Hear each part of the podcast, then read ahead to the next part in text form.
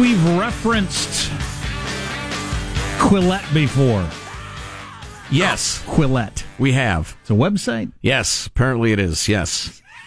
It's on the internet. And they do some to sort you. of journalism that I feel like we've liked in the past. Anyway, there's this article out. Uh, somebody tweeted it. I came across it. Twitter's micro slavery. It's stuff we've talked about before. Uh, referencing this new book out called Zucked Waking Up to the Facebook Catastrophe by tech investor Roger McNamee. We And- have a copy of that on our uh, our desk. Maybe we should have him on. But anyway, here's a little section from it that I thought it was pretty good. Again, the title of the article is Twitter's Microslavery. Lizard brain emotions, such as fear and anger, produce a more uniform reaction and are more viral in a mass audience. When users are riled up, they consume and share more content. Dispassionate users have relatively little value on Facebook, which Right. does everything in its power to activate the lizard brain. Facebook has used surveillance to build giant profiles of every user and provides each user with a customized Truman Show, similar to the Jim Carrey film about a person who lives his entire life as the star of his own television show.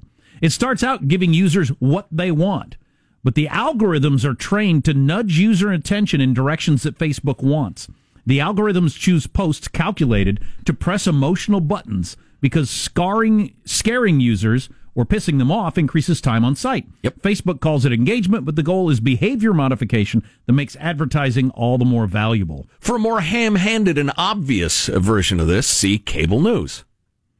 Everything is either scary or should provoke your anger. He also goes on to point out that digital abolitionists grow more and more strident and numerous these days. Many, including early Facebook investor McNamee, hail from inside Silicon Valley, people that have decided, nah, you shouldn't be on social media. A raft of articles over the last few years have documented the, documented the wave of Silicon Valley techno elites who, like savvy drug cartel bosses, forbid their own children from using the devices and social media platforms that they build, while they encourage their employees to spend frequent periods unplugged. They know social media and mobile devices create users in the same term as drug users. Yeah. And some have been brave enough, brave enough to lobby the public for a shift in consciousness. I remember an episode of The Sopranos where uh, Tony's dad is a flashback episode. Tony's dad was telling him, never, ever gamble, son. Never gamble. This is reminiscent of the Silicon Valley types. No, I don't let my kids on social media. Of course I don't. And the whole never get high on your own supply Scarface thing. Sure. Um, I just I thought that was really interesting. The idea that so Facebook got all this information on us, figured out what sort of person we were, and then is smart enough with their algorithms to give us little doses of stuff that really matters to us. That's going to scare us and reach our lizard brain. Yeah. So they had to get all this info on us to figure out who we are. Because there's there's things that might scare you know certain people on Facebook that I wouldn't care about at all. But there are things you can poke me with. You know, you you can't hit me with climate change and get me to react. I don't freaking care. Right. But uh, something about the national debt or this is socialism or this or that, and now you got my animal brain working, and I stay on a little longer. And you- they and figured you- out who you are and how to scare you. and you see that article and then you share that article on your hey can you guys believe X and then you're upping the engagement of that which then for right it's a it's all a cycle to get as many people triggered on that article so you stay on the platform and discuss it because all they're trying to do is monetize your time I don't know if I'm willing to go as far as the author of the article into calling it slavery in the various uh, ways he he tries to make it seem the same as the way slaves were. I'm that seems like a stretch to me, and It's a, a- long, complicated. Uh, a bridge too far, as they say. yeah, but um, I mean, they've got a picture of a guy with chains around his wrists, and the other end of the chain is attached to his computer screen. that in and of itself is a is an example of the facebookification of how stories get spread Good one. because you can Good one. only you can only get traction with that story if you're comparing it to slavery Hey, dude, you just wrote a story about how you have to frighten people to get them to pay attention and hit their lizard brain, and then you went with slavery as a lead Irony. to get their attention. Wow. Hey, speaking of it, How do you combat this other than completely checking out of it? The whole lizard brain thing. If my phone goes ding, and I think either this is something to either be afraid of or an opportunity, Yeah. and I react. It's it. It's I hate it. I hate it. I hate it a lot. Well, the more I look at the drug parallel, the more I like it. There are some people who can party some and still have a happy, productive life. It's not a huge group. No, it's not, especially for ver- for a long period, forever. Yeah, And- but it's a fun group. and I want to hang out with them. No, I don't. Oh, and and the group of uh, but the group of people who think they're in that group but aren't, that's a big group. So you've got lots of people who think they're managing their social media just fine. They they're angry and tense and and unhappy with their lives in the world and dislocated and lonely for other reasons. I can handle social media just fine though, they're saying. You know, like a junkie. Speaking of junkiehood, unless you want to talk about this a little more, we have a guest coming up. But just one quick note: I got this note from. Um, he told us uh, uh, scroll down. Did they sign this? I don't like to. Uh, Tadashi. I'm down in New Orleans for a little uh, bucket list Mardi Gras trip, It's and Fat Tuesday, everybody. every Tuesay's Fat Tuesday. I never did. I never did Mardi Gras. Sort of thing I definitely should have done, but a long time ago. There'd Yes. be no point in going in oh no no no! not at this age, and uh, the fact that I don't drink, and you know, should have done it before. If streets that are slick with vomit appealed to you, then I encourage you to go. I also bet Mardi Gras is the exact sort of thing that people have been saying, "Oh no, it's no fun anymore; it's ruined." I'll bet people have been saying that for fifty years. It's not a hundred, right? So listen, they they went to a museum and they said it was a funny coincidence because we were talking about Big Sugar on the show the other day and government subsidies and stuff like that, and uh, they came across this in the museum they were at. Brace yourselves. In the 1700s, where's the obesity epidemic coming from? In the 1700s, the average human consumed four pounds of sugar a year. Four pounds a year. By 1800, he consumed 18 pounds a year. Whoa! By eight- whoa, whoa! I got to wrap my head around that. Okay, so we've gone from four to 18 by the year 1800. By 1870, that 18 had grown to 50 pounds per year. Whether it was served as granulated sugar, as molasses, or as rum, sugar's ever-growing demand was reflected in its price. We're still we're still pre the invention of Pop Tarts. As a result, it became known as white gold, desirable and expensive. Oh, White where, gold. Where were we? In 1870, it was 50 pounds a year. Today, the average American consumes between Hold a- on to your giant ass. consumes between 150 and 170 pounds of refined sugar per year. Holy cow! Yes. I don't understand why we're fatter. It must be video games. In the And lazy 1700s, millennials. four pounds a year. Now 150 to 170. wow. Well, why isn't that stat more readily known? Holy Big cow. sugar is, is choking it, squashing. Holy cow! That's incredible. So the $1 million slush fund allegedly moved around by AOC's uh, campaign manager and her boyfriend, how he benefit from it. Hmm, this is interesting. We'll have a reporter on it next. How about this guy? What's his name? Adam Levine. I bet he doesn't drink, take in 150 pounds of sugar a year. You're listening to the Armstrong and Getty Show. Armstrong and Getty. The conscience of the nation.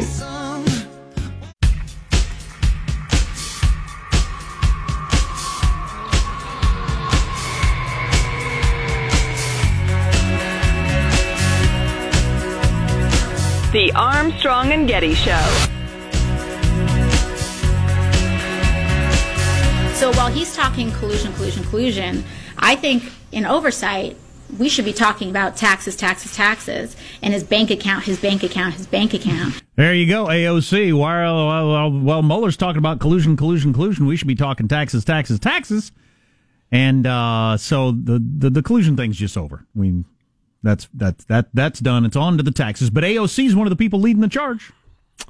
Lovely. Well, She's hot. Campaign finance crimes are a big deal. Uh, she better wake up and smell the uh, the charges. There is an accusation that her chief of staff uh, illegally moved almost a million dollars in campaign contributions in a weird, off the books way. And Alana Goodman is uh, writing about it for the Washington Examiner. Alana's a, an investigative political reporter. Welcome. How are you? I'm great. How are you doing? Uh, good. Thank you very much for uh, spending a couple minutes with us today. So tell us what is being alleged. So yesterday, the National Legal and Policy Center, which is a, a government watchdog group, they filed an FEC complaint against Congresswoman Ocasio Cortez and her chief of staff, Saikat Chakrabarti. Uh, and the complaint alleges that they broke campaign finance laws by failing to properly disclose payments. And this was an arrangement that, you know, as part of this arrangement, Chakrabarti appears to have funneled over a million dollars from two federal PACs that he set up into two private companies that he controlled. And the PACs say that the money was being used for campaign work, but there is really no way of knowing how it was actually spent because corporations don't have to disclose what they're spending money on, unlike PACs. So he um, formed a couple of PACs. They raised a bunch of money, and then they paid almost a million dollars to a private company that he happened to own. Yes, they raised okay. about $3.3 million during this time period, um, mainly small donors. Um, these are, you know, progressive activist types who gave $20, $30, you know, small, small money amounts.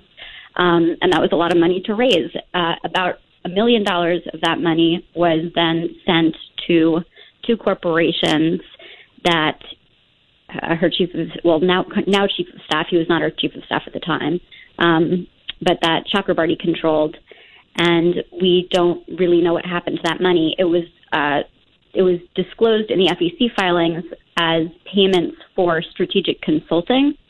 Um, but I wonder if they're paying off Stormy Daniels too. Any chance of that? Everybody's paying off Stormy Daniels. Um, uh, so that was a key detail you just mentioned there that uh, he wasn't chief of staff when this happened for AOC, but he is now.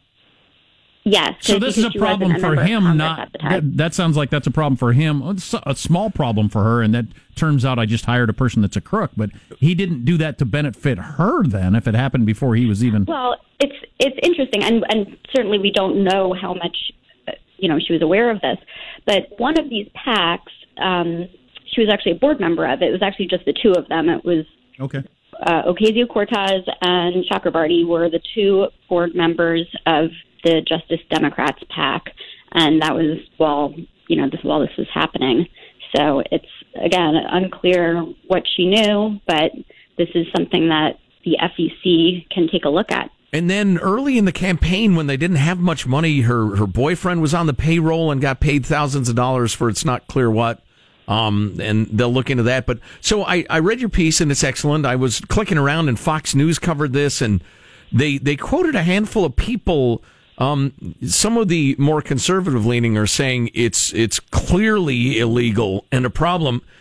but then they they asked other people like the former FEC Associate General Counsel. Um, and he said it was a total mystery why you would establish an LLC rather than simply create a normal venture like a consulting business and do it on the yeah. books. And um, yeah, I mean that's what people do all the time in Washington D.C. Right. You, know, you start a consulting firm and you work for campaigns and they pay you, and that's that's how it works. Right. So it's a little odd to do it where you're starting a PAC and then raising money through that, and then starting a company and paying that company for consulting. Is there any chance um, that any of this fits into the explanation Trump like that she had no belief she was going to win? I mean, there never even crossed her mind that she was going to win. So, well, I, I do. the details do of how it, the money was being handled wasn't being paid attention to. Yeah, I, I mean, I do think that it did come as a surprise to some people, but um, you know, I, I think that we'll we'll just have to see when sure. the FEC starts looking into this because honestly, we just don't know, and that's what that's what was I think so you know surprising to campaign finance attorneys who I spoke to about this and people who had worked at the FEC because they're like this is just so odd. It's just a really weird arrangement and we have it's it's totally opaque and you know so she has made dark money and her opposition to dark money a big issue so right. there's also right. there's also that you know i mean this is the ultimate you know dark money machine when you're using a corporation um, you know putting campaign funds into a corporation so we can't see what you're spending it on. Right. I, I only have one more question for you. So what sort of stuff do you usually investigate? We're looking for a new person that we go to regularly from the washington examiner and we're thinking you might be the person. What sort of stuff are you usually writing about? Yeah i do i do i do politics. Awesome. Um, yeah money money and politics issues and the presidential campaigns as What's, well. what's your favorite sports team? We'd like to get to know you a little bit. What's your favorite Oh, sports I- team? You're putting me on the spot here. You don't have one. What's your Um, favorite TV I show? guess- Don't go Hillary Clinton on us. no, I don't know.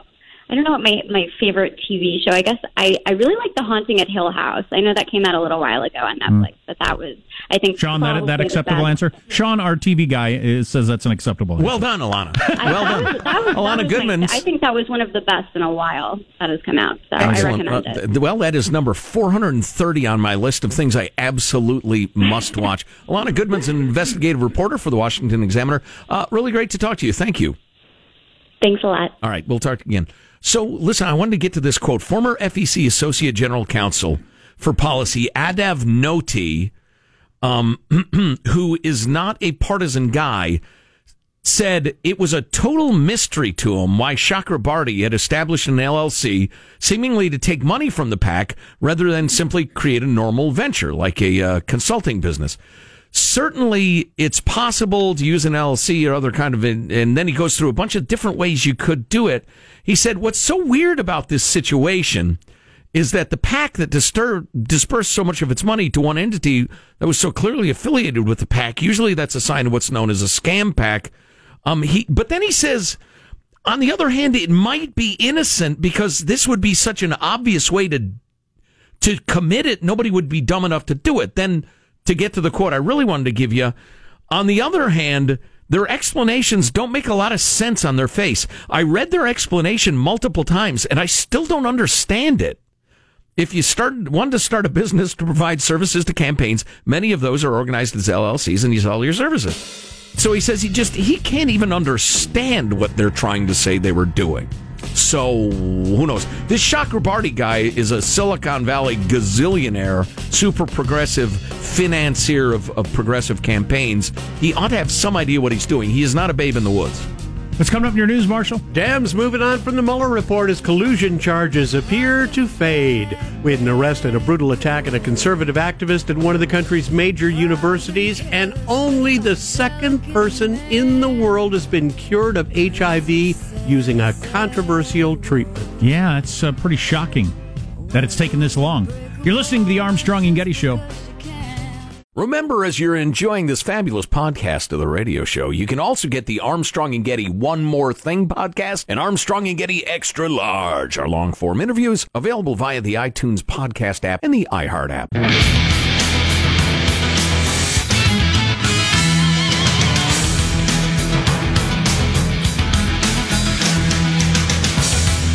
We've made fun of Miley Cyrus a lot through the years. Not Miley Cyrus. um, actually, uh, Marshall was twerking earlier in the studio. Was that la- yesterday or today? That was yesterday. the end of the show when you twerked. Or was that this morning? That was this morning. This morning you twerked. I remember you twerked at some point. Yeah. Anyway, uh, Miley Cyrus, who we've made fun of, and uh, probably deservedly so. Um, she is a coach on a show called The Voice, and this woman who uh, was a Have you tried more cigarettes? this woman who was a big star in The Voice, named Janice Freeman, died the other day at a very young age, um, thirty something, 31, 32, yeah. blood clot. Had a daughter, and Miley Cyrus has come out and said, "I'm going to take care of her daughter," because they'd become friends over the time. So, you know, it's quite possible Miley Cyrus is actually a very good person. She Yeah, just sure. just smokes a lot. Well, she smokes a lot and she's a randy little minx. I make fun of good people all the time. Well, yeah, I just you know, I just uh, I assumed she was the kind of world black and white in your world. I just assumed she was kind of a, probably a little more, uh, I don't know, for herself than that, than raising someone else's child who died. But that's what she's going to do. Uh, news now with Marshall Phillips. Well, Democrats are intensifying their investigation of President Trump. You got the House Judiciary Committee sending out more than 80 document requests to various parties in the Trump administration. The committee said to be looking for evidence of corruption, abuse of power, and obstruction of justice. Moving on now from the long awaited Mueller report. yeah, the Mueller report. We have this quote from Kevin McCarthy. He said this on Face the Nation over the weekend. Nadler is setting the framework now that the Democrats are not to believe the Mueller report. They're now saying we have to do our own investigation. The Democrats are now setting the framework to discredit the Mueller report. After we heard for the last two years, two full years practically, that the Trump side was trying to discredit the Mueller report so nobody would believe it when it come out. Wasn't it cause celeb for a long time that we had to pass legislation protecting the Mueller investigation and Mueller? Oh yeah, the biggest worry was Trump will fire Mueller, And we have we'll to never pass get a law to prevent it. And then just recently we had hearings on whether the attorney general would release the report. And can we have this attorney general because he said he's not sure he'll release all of the report. Apparently, something has leaked from the Mueller team, and everybody in D.C. knows now that there's going to be nothing there. Right. So you got you got Nadler saying that. You got Kevin McCarthy saying, "No, no watch out! The Democrats are trying to discredit this report." And Eric uh, Trump was it? Yeah, Eric this morning. Eric Trump said the entire thing needs to come out. We need full transparency on the Mueller report. Wow. Which means he's heard the news. Wow. Right. That there's nothing damaging to dad in it. Wow, what a change in a week that is. And adding to all that, you got former White House lawyer Ty Cobb during an interview with ABC's The Investigation podcast saying the Mueller report's likely going to spare President Trump from any serious political harm, but Cobb adding that the House Oversight Committee Chairman Elijah Cummings and House Judiciary Chairman Jerry Nadler and others will continue to go after Trump. All these people are basically hell bent on issuing a lot of subpoenas to get to the um, um, get to the administration and perpetuate this investigation. So Ty here's- Cobb then went four for five and spiked to shortstop. Here's the political question Does the subpoena cannon blow up in their face? How does America react to, wait a second, I thought the Mueller report was the thing. It comes out, there's all this fanfare, there's nothing. And but they say, ah, but that's not the real stuff. The real stuff is this. Is America going to say, all right, Wait a minute. or agree? I don't actually know. Well, I, I have a guess, and I feel pretty good about it. You, you remember me, Joe Getty. I co-host the show. I told you the whole Trump emergency uh, declaration thing was an overreach, and it would not hold up. Okay, so I called them as I sees them, and then it won't overcome the veto. But uh, the president's going to get hammered in the Senate. He's already lost the House on that. So uh, I called that one against Trump. I'm telling you, this whole we're going to subpoena everything and investigate anything, uh, a move now, it's not going to play well. It really is not. I, I think it's a terrible mistake. I think it absolutely, it's like a, a blacksmith forging a sword on Game of Thrones. It's just going to harden the hardcore support for Trump, and it's going to so tire out and make cynical a lot of the persuadables. And they might be a little sympathetic toward the uh, the Trump Meister. You're clearly a throny. I don't think I you've am. gone a day without a Game of Thrones reference in, in weeks. Hang out with me for a few more weeks. I won't either. You're a really throny. enjoying it. Although that who- show is pe- so brutal. People who though. are fans of Games of Thrones, you call thronies. I don't know if you knew that. you made that up, but I like it. Switching gears. Man, I've seen enough intestines. I get it. Sword fights. I get it. Switching gears, the Alameda, California County DA's office is considering charges against a man accused of attacking a conservative activist on the University of California campus at Berkeley campus earlier uh, uh, last month. You're considering charges. He's Yes. a big guy who beat down a little guy in public. He's dangerous. Charge him. And that attack caught on camera. The campus police arresting Zachary Greenberg. Greenberg is bonded out of jail. His arraignment is set for tomorrow. He is accused of the February 19th assault on one Hayden Williams. Now, Williams was on campus recruiting for a conservative group called Talking Points USA. He was at a school plaza. A couple of men approached and one punched him during a confrontation, not once, but twice. Greenberg seen on the video landing the two punches on Williams. Again, the incident recorded by two Cal students with their cell phones. Neither Williams or Greenberg are affiliated, it turns out, with UC Berkeley. Here's a, here's an example of thank God for cell phone videos because this would have gone nowhere without the video. Probably, kid goes and complains to somebody. There's a little, then you know, there's no public outcry. Um, so they caught this guy. Good. Yeah, but they've got to charge him. Oh, absolutely. Doctors say that a British man with HIV was given a stem cell transplant and has now been 18 months off HIV drugs with no trace of the virus. It's the second time there's been such a success. The first patient has been HIV free for 12 years. Now, doctors say the stem cell donor is somebody with a gene mutation that confers natural resistance to HIV. Despite the news, though, stem cell transplants, doctors warn, are very dangerous and they have failed in other patients with HIV. But this is the second case where it's actually gone away. Once again, I don't I don't appreciate this erasing of Magic Johnson from the history books. He had his press conference 1991, just continued his undefeated high school championship, college championship, pros championship, defeated the undefeatable disease. This man deserves our respect. Fair enough. There you go, standing up for magic. That's your Yes. news. I'm Marshall Phillips, the Armstrong and Getty Show. That's the conscience of the nation. There was Michael a- Jordan was getting cut from his high school team, not Magic Johnson. all right, all right. He got over his AIDS. We understand. And when he had those AIDS, There you go. what was that? That was the owner of the Donald Clippers? Sterling of the Clippers. That's right. That's Yeah. right. Talking about Magic Johnson? Didn't like his uh, his girlfriend hanging around with black guys, Oh, right. And then, he, including uh, Earvin. then he hired that hot little archivist. All right. Right. I got a lot of archiving to do. I got to archive back when he had those AIDS. Oh, jeez. Nice. Uh. Nice. Seems like an unlikely owner for the NBA. Well, he's the former owner now, right? Good. Frees up my time for more archiving. You're listening to the Armstrong and Getty Show. Armstrong and Getty. The conscience of the nation.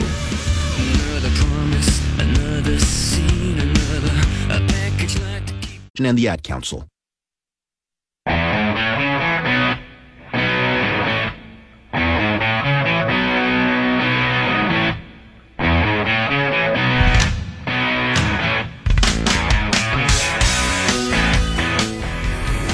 The Armstrong and Getty Show.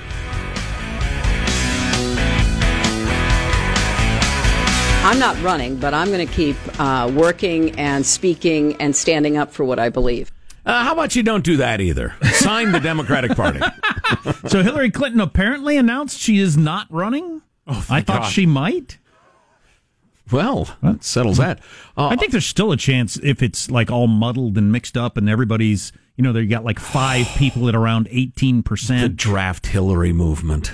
Nah, they'd have to start it themselves. Yes. Nobody else is going to start the draft. Hillary. Yes. Well, there was some uh, there were some reporters for some reason asking a bunch of the Democratic frontrunners whether any of them had uh, had a meeting with Bill Clinton to talk to him about strategy or anything yet, and all of them said no, no, uh, uh no, not even once, no. So the Clinton brand is just It's well, it might be dead if she's serious about she ain't going to run. And that story we had yesterday that none of the current people running are looking to Bill Clinton for advice. They that, that might be over. that chapter of American history is over, which is something. It was quite a chapter. Um, we're into this new chapter right now. USC News. Remember the other day we had the clip of Bannon, Steve Bannon, who ran uh, Trump's campaign, who said this this next year is going to be uglier than anything we've had in this country outside of the Civil War, as as worse than the Vietnam era. Which I thought, how could it be worse than the Vietnam era? That's you got to substantiate that, Steve-O. That's some big talk. I actually don't think that's well. Obviously, it's possible, but I don't think it's going to happen. Over who replaces Trump, or if he's replaced, surely we're not going to have shootings on college campuses and you know mm, bombings Cities all over the being country. burned down. Yeah, surely that's not going to. Yeah. But in terms of political divisiveness, just that two completely different views of what the country ought to be. I suppose we could be there. That I'd buy. Yeah. USC, their poli sci department, out with uh, their data scientists. I don't know what data you use, but they say political polarization is its worst since the Civil War in this country. I, okay. So they're believe that. saying it's worse than 60s and 70s. Well, yeah, lack of common ground. There weren't a lot of people running around saying we could have some slaves. You know, by 1860. Actually, there were some saying that, but you know, as old Link put it, a house divided against itself cannot stand. Uh, we typically think of blah, blah, blah, King, or we think of a left right political spectrum. The left right dimension alone accounts for about 85% of variance in uh, the legislature. That means I'm trying to, I'm just, I hadn't read this ahead of time. I thought there might be something interesting here. Another way to think about polarization is to look at something called the overlap interval, the measure of how many Republicans lie to the right of the most right leaning Democrats and how many Democrats lie to the left of the most left leaning Republicans. Today, the overlap interval is zero.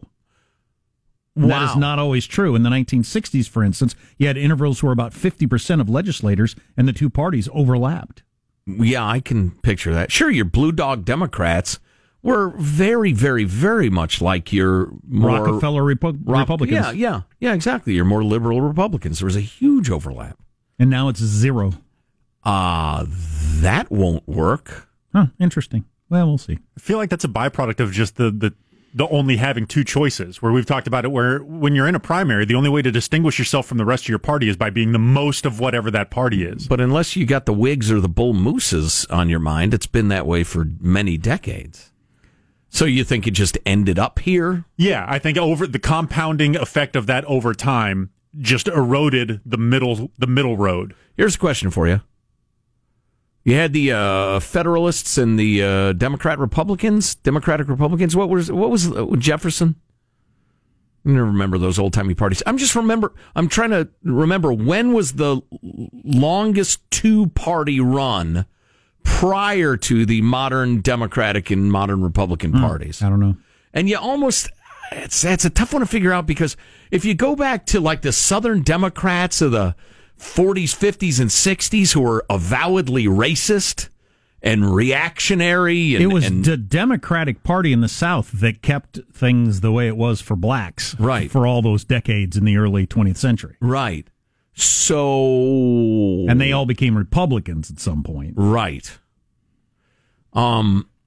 Meanwhile, the Republicans were trying to, you know, push civil rights and the rest of it, and then Kennedy came along. So I don't. When would you date the beginning of the modern? Yeah, because I'm trying to give Sean's uh, uh, terrible, uh, terrible theory at least some consideration. That's where the rubber meets the road, though, is in the binary choice. You can have all these nuances of Trump, this or that, but then it's going to come down to most likely him versus one other person. Yeah. and if you and then you have to decide which of these people most is is most likely to do most of the things that I want to do. I would love to see f- a five party system where, generally speaking, the two biggest vote getters can form a coalition and, and rule.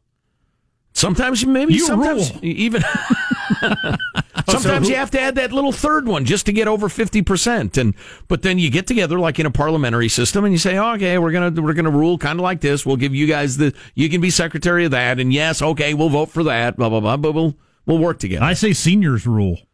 Seniors Oh, rule. Boy, juniors kick ass. um, class 2020. Uh, but we don't have that. Instead, we have this with zero overlap. Hmm. That's amazing. We got to get somebody on who did that study. from USC. Yeah. It's kind of interesting.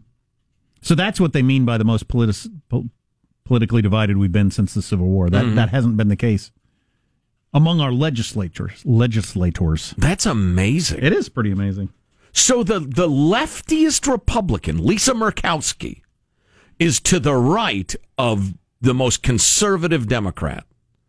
Maybe Joe Manchin in the Senate. Mm-hmm. Congress people who can bother to memorize their names. They're all a bunch of yuck yucks. Whatever. Right. Please. Go down to your local Walmart and, and uh, pick the 435 first people you see. Make them Congress. They do every bit as well. But so then back when there was overlap, if you were to the if you were a Republican who was to the left of some of the Democrats, why weren't you just a Democrat? Because you wouldn't get elected in your particular state. Yeah, and or there were aspects of the Republican Party platform that you liked and you wouldn't want to go away from. I can picture that. I mean, you know, a great example would be uh, farm Democrats in the Midwest. Oh, yeah. They're Republicans in every single way, Except for subsidies. except for subsidies. Yeah. So they stay Democrats. Yeah. That's a good one.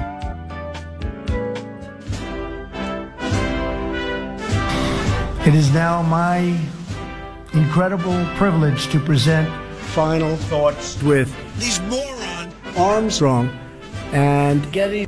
How good is that? Wow. How good is that? Was that from his speech the other day? Yes. Yeah, unedited. Here's your host, Joe Getty.